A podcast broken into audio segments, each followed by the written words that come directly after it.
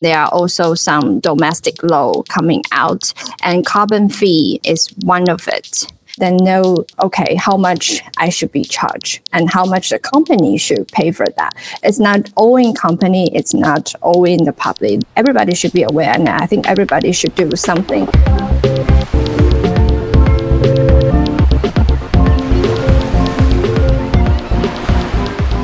Hello and welcome to Getting Pacific, where we get specific on trending topics straight from the newsroom at Taiwan Plus. I'm Joey Chow. And I'm Trevor Tortomasi. For this episode, we're going to look into Taiwan's roadmap to reduce carbon emissions, how we plan to catch up to international standards by 2030, and hopefully go completely net zero by 2050. And by net zero, we mean that for every unit of human created greenhouse gas that Taiwan releases into the atmosphere, we try to offset the amount by absorbing just as much. And that includes technologies called carbon capture and storage, where we literally capture carbon dioxide and bury them deep underground, carbon conversion, where we turn carbon dioxide into other useful chemicals, or we can just let nature do its job and plant trees, since they basically eat carbon dioxide and turn them into oxygen through photosynthesis. But it would take, on average, 38 trees to offset one ton of carbon dioxide every year through photosynthesis. And you want to take a guess at how many tons of carbon dioxide Taiwan, for example, emitted in 2022? Oh, I have no idea. Uh, a, a million tons? About 307 times that. So 307 million tons. Oh, wow. Okay. So uh, let's multiply that by, you said 38 trees. Let's punch that in. We need 12 billion trees, basically. Yeah. So let's just say every sizable tree needs at least three square meters of space to grow. And Taiwan's an island country with an area of about 36,000 kilometers squared. Anyway, that's not enough space to is what I'm getting at. So we'd be all trees and nowhere to live.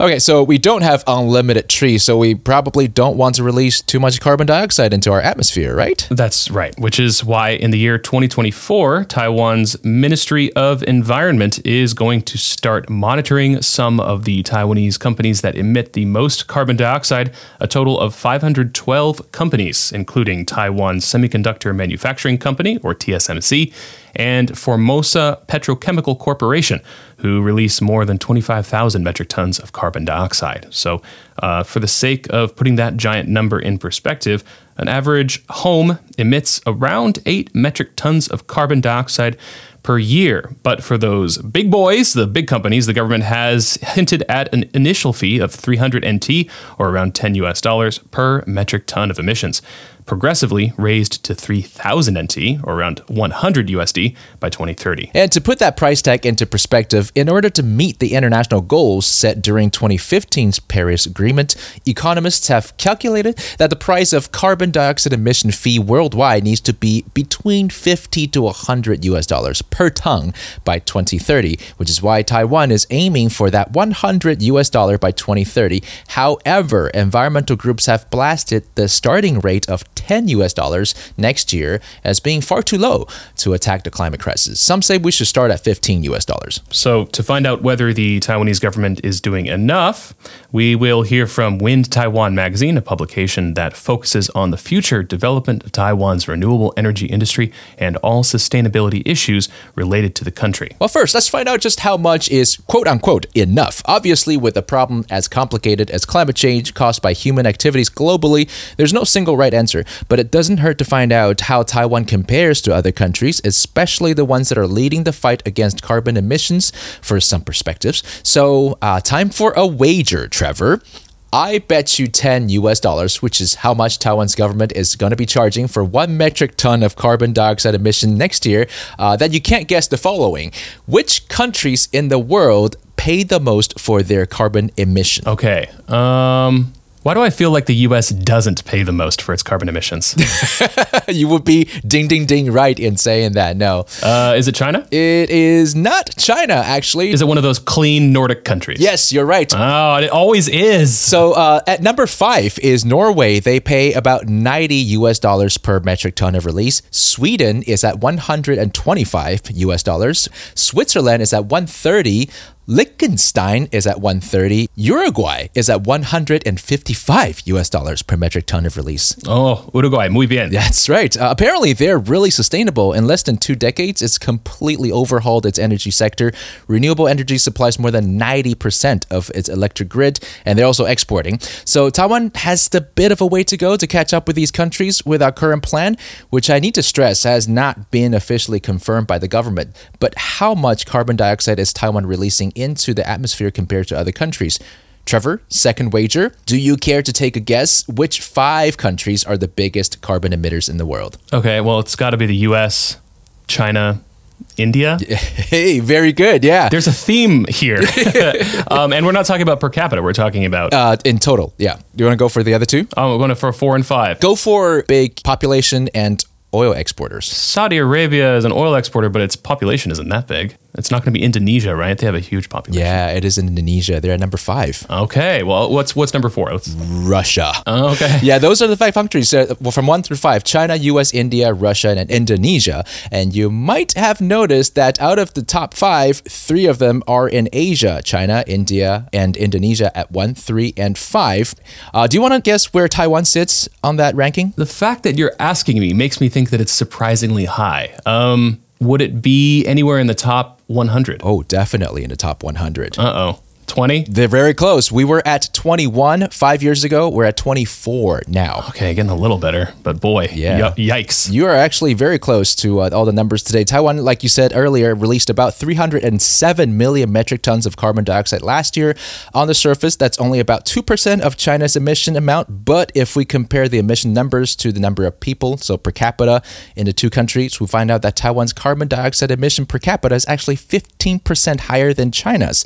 This means that each Taiwanese citizen is responsible for 15% more greenhouse gas emissions than each Chinese citizen. That sounds like we should be trying even harder to discourage our big boy companies from releasing too much carbon dioxide, huh? Yeah, definitely. Uh, but charging a fee for emission is only half of the solution. The other half is in offsetting the emissions that we already release into the atmosphere. So, what's the government doing on that front? For this, we spoke with senior industrial reporter Yona Wan from Wind Taiwan Magazine. That's a publication that focuses on the future development of Taiwan's renewable energy industry and all sustainability issues related to the country. the government has already come up with the Taiwan 2050 net zero emission pathway and strategy overview. And in that, you can also see uh, 12 key strategic action plans. And then very soon, there are also some domestic law coming out, and carbon fee is one of it. Yeah, they, they will talk about maybe use this to help educate the public be aware. You know, this is a trend and this is going to happen. They have this concept that know, okay, how much I should be charged and how much the company should pay for that. It's not owing company, it's not owing the public. Everybody should be aware, and I think everybody should do something. I think um, for the for the fee that government collect, I think they should uh, invest on more like innovation for the renewable energy and also set up like a specific foundation to upgrade renewable energy development, you know, environment more friendly in Taiwan. Okay, so two takeaways. First, the public has to be educated about carbon fee, why we pay for them, and how much CO2 should cost. Uh, so some of the money can go to that to promote public awareness. And Yona hopes that the government sets up a special foundation and invests some of it into renewable energy. Now, while the government hasn't explicitly said that's where the money is going, you can see traces of it from Taiwan's 2050 net zero emission pathway, which Yona mentioned. There are 12 strategies being proposed, and it includes uh, farming more wind energy, solar energy, using hydrogen as a source of clean energy, reduce waste, adopt green lifestyle, etc. So it looks like the blueprint's there. Now it's just the execution of it. Yeah, I mean, we all want to do it, but the people with the most control are the businesses, and sometimes the only language they speak is money. So that's why these carbon fees are the fulcrum upon which we balance our movement toward carbon reduction emissions. That's the hard part, though, isn't it? I mean, I went through university, and then on one hand, knowing that you have to study and actually sitting down to study are two very different things. Oh yeah, and there's always a little bit of procrastination in between. And uh, what about the straight A students? You know, are they sitting down to study right now? Well, let's hear from Yona again. I think um, in the previous section, they move very quickly. One of the very impressive uh, examples I could give is um, TSMC, one of the uh, the biggest and significant companies in Taiwan. They are very advanced in uh, 20. 21, they already uh, joined RE100, and they was the world's first uh, semiconductor industry to join this. RE100 is a global corporate renewable energy initiative. So it's an initiative and it promised that they will commit to use 100 percentage renewable energy electricity. They are very advanced. And since they join and they start to have many actions and uh, uh, many policy to echo what they promised to the world. And now they are also um, saying that they want to use 100 percentage green electricity in the office. So, for the skeptics out there, yeah, TSMC is almost forced to go green because Apple has long announced their plan to become carbon neutral, which means their suppliers have to adopt the same model. But money is a big incentive for change. I noticed that uh, said TSMC plans to go green in the office too. So, remember when you mentioned that if we covered the entire country in trees, we might have enough photosynthesis to offset our emissions? Well, short of that, what if we lived in uh, green buildings? We're not talking about buildings painted green. I mean, yeah, we'd run out of green paint so fast. okay, so green buildings. And on that front, we spoke with Sean Zhang, who has a consultancy firm called RCI Engineering that focuses on making buildings more friendly to the environment, aka green, and healthier for the people in them as well as reducing waste. So I asked Sean what exactly they do and how can the concept of green building help to reduce emission. It's like when you go get a, um, a checkup, and that's what we do for buildings. We, we have a uh, monitoring system. So our company, four years ago, we developed our system is called Econ, and it monitors indoor environments. So you're like the CO2 in, inside your home, your PM 2.5, your your TVOCs, your formaldehydes. Uh, we monitor uh, water usage. We monitor your energy usage. We're trying to make things transparent. And once you make things transparent, you could realize, wow, there's a lot of waste. I talk to all of these businesses and tell them how you know, all their decisions impact the environment. You know, we've got to save uh, polar bears, and they're not as interested, you know, as um, I was hoping in the beginning. But once you explain to them uh, all the benefits of uh, a green building, lowering operation costs, that's something they, they definitely buy in on. So the concepts of green building just keep evolving. Like, for example, the United States Green Building Council has been around for only 30 years, formed by the United States uh, Department of Energy.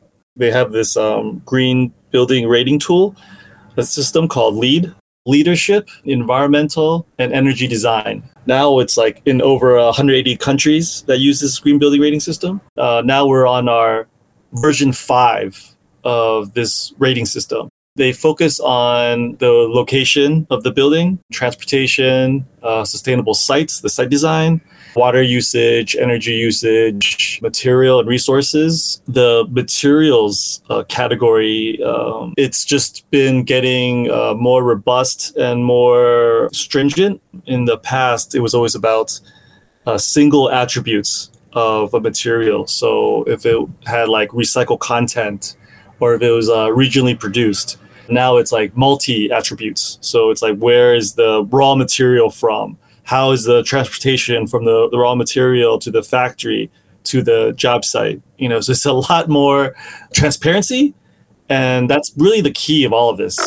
Yeah, so like Sean was saying about getting all this data, the leadership, the environmental, and the site design sort of statistics that companies can use to track their progress. Because, I mean, we have to incentivize reducing carbon emissions, and we also have to give companies ways to know how much they're reducing it by. Um, we kind of it's kind of like gamifying uh, reducing carbon emissions, and uh, if we don't gamify it and incentivize it, then I don't think anyone's going to sit down to study like like we mentioned in our previous metaphor. Yeah, exactly. I mean, you, like you said, you can't just approach people and say, we got to save polar bears because, first off, I've never seen a polar bear in my life. And you just have to convince me that I need to care about this, you know, and find a step by step approach to it. Yeah, that's right. Like a shorter shorter carrot, bigger stick. No, wait, I got that backwards. bigger carrot, shorter stick. Bigger carrot and bigger sticks. no, yeah. And it's also about transparency uh, because everyone else needs to be able to point to companies and, and hold them accountable for like if they're not making the right progress. So this is good data, and it's it's data that's coming from uh, from good technology. So at least the uh, the beginning is honorable. Let's see where this goes. Green buildings is about sustainability. It's about life cycle assessments. It's a way to really help you lower your carbon emissions. So there's reports uh, from university sides, there's industry reports, or the World Green Building Council. They've given reports where green buildings reduce 30% of emissions. And, and I've read up to 50%. If you're one of the 500 that's uh, emitting 25,000 metric tons, you want to do this as often as possible.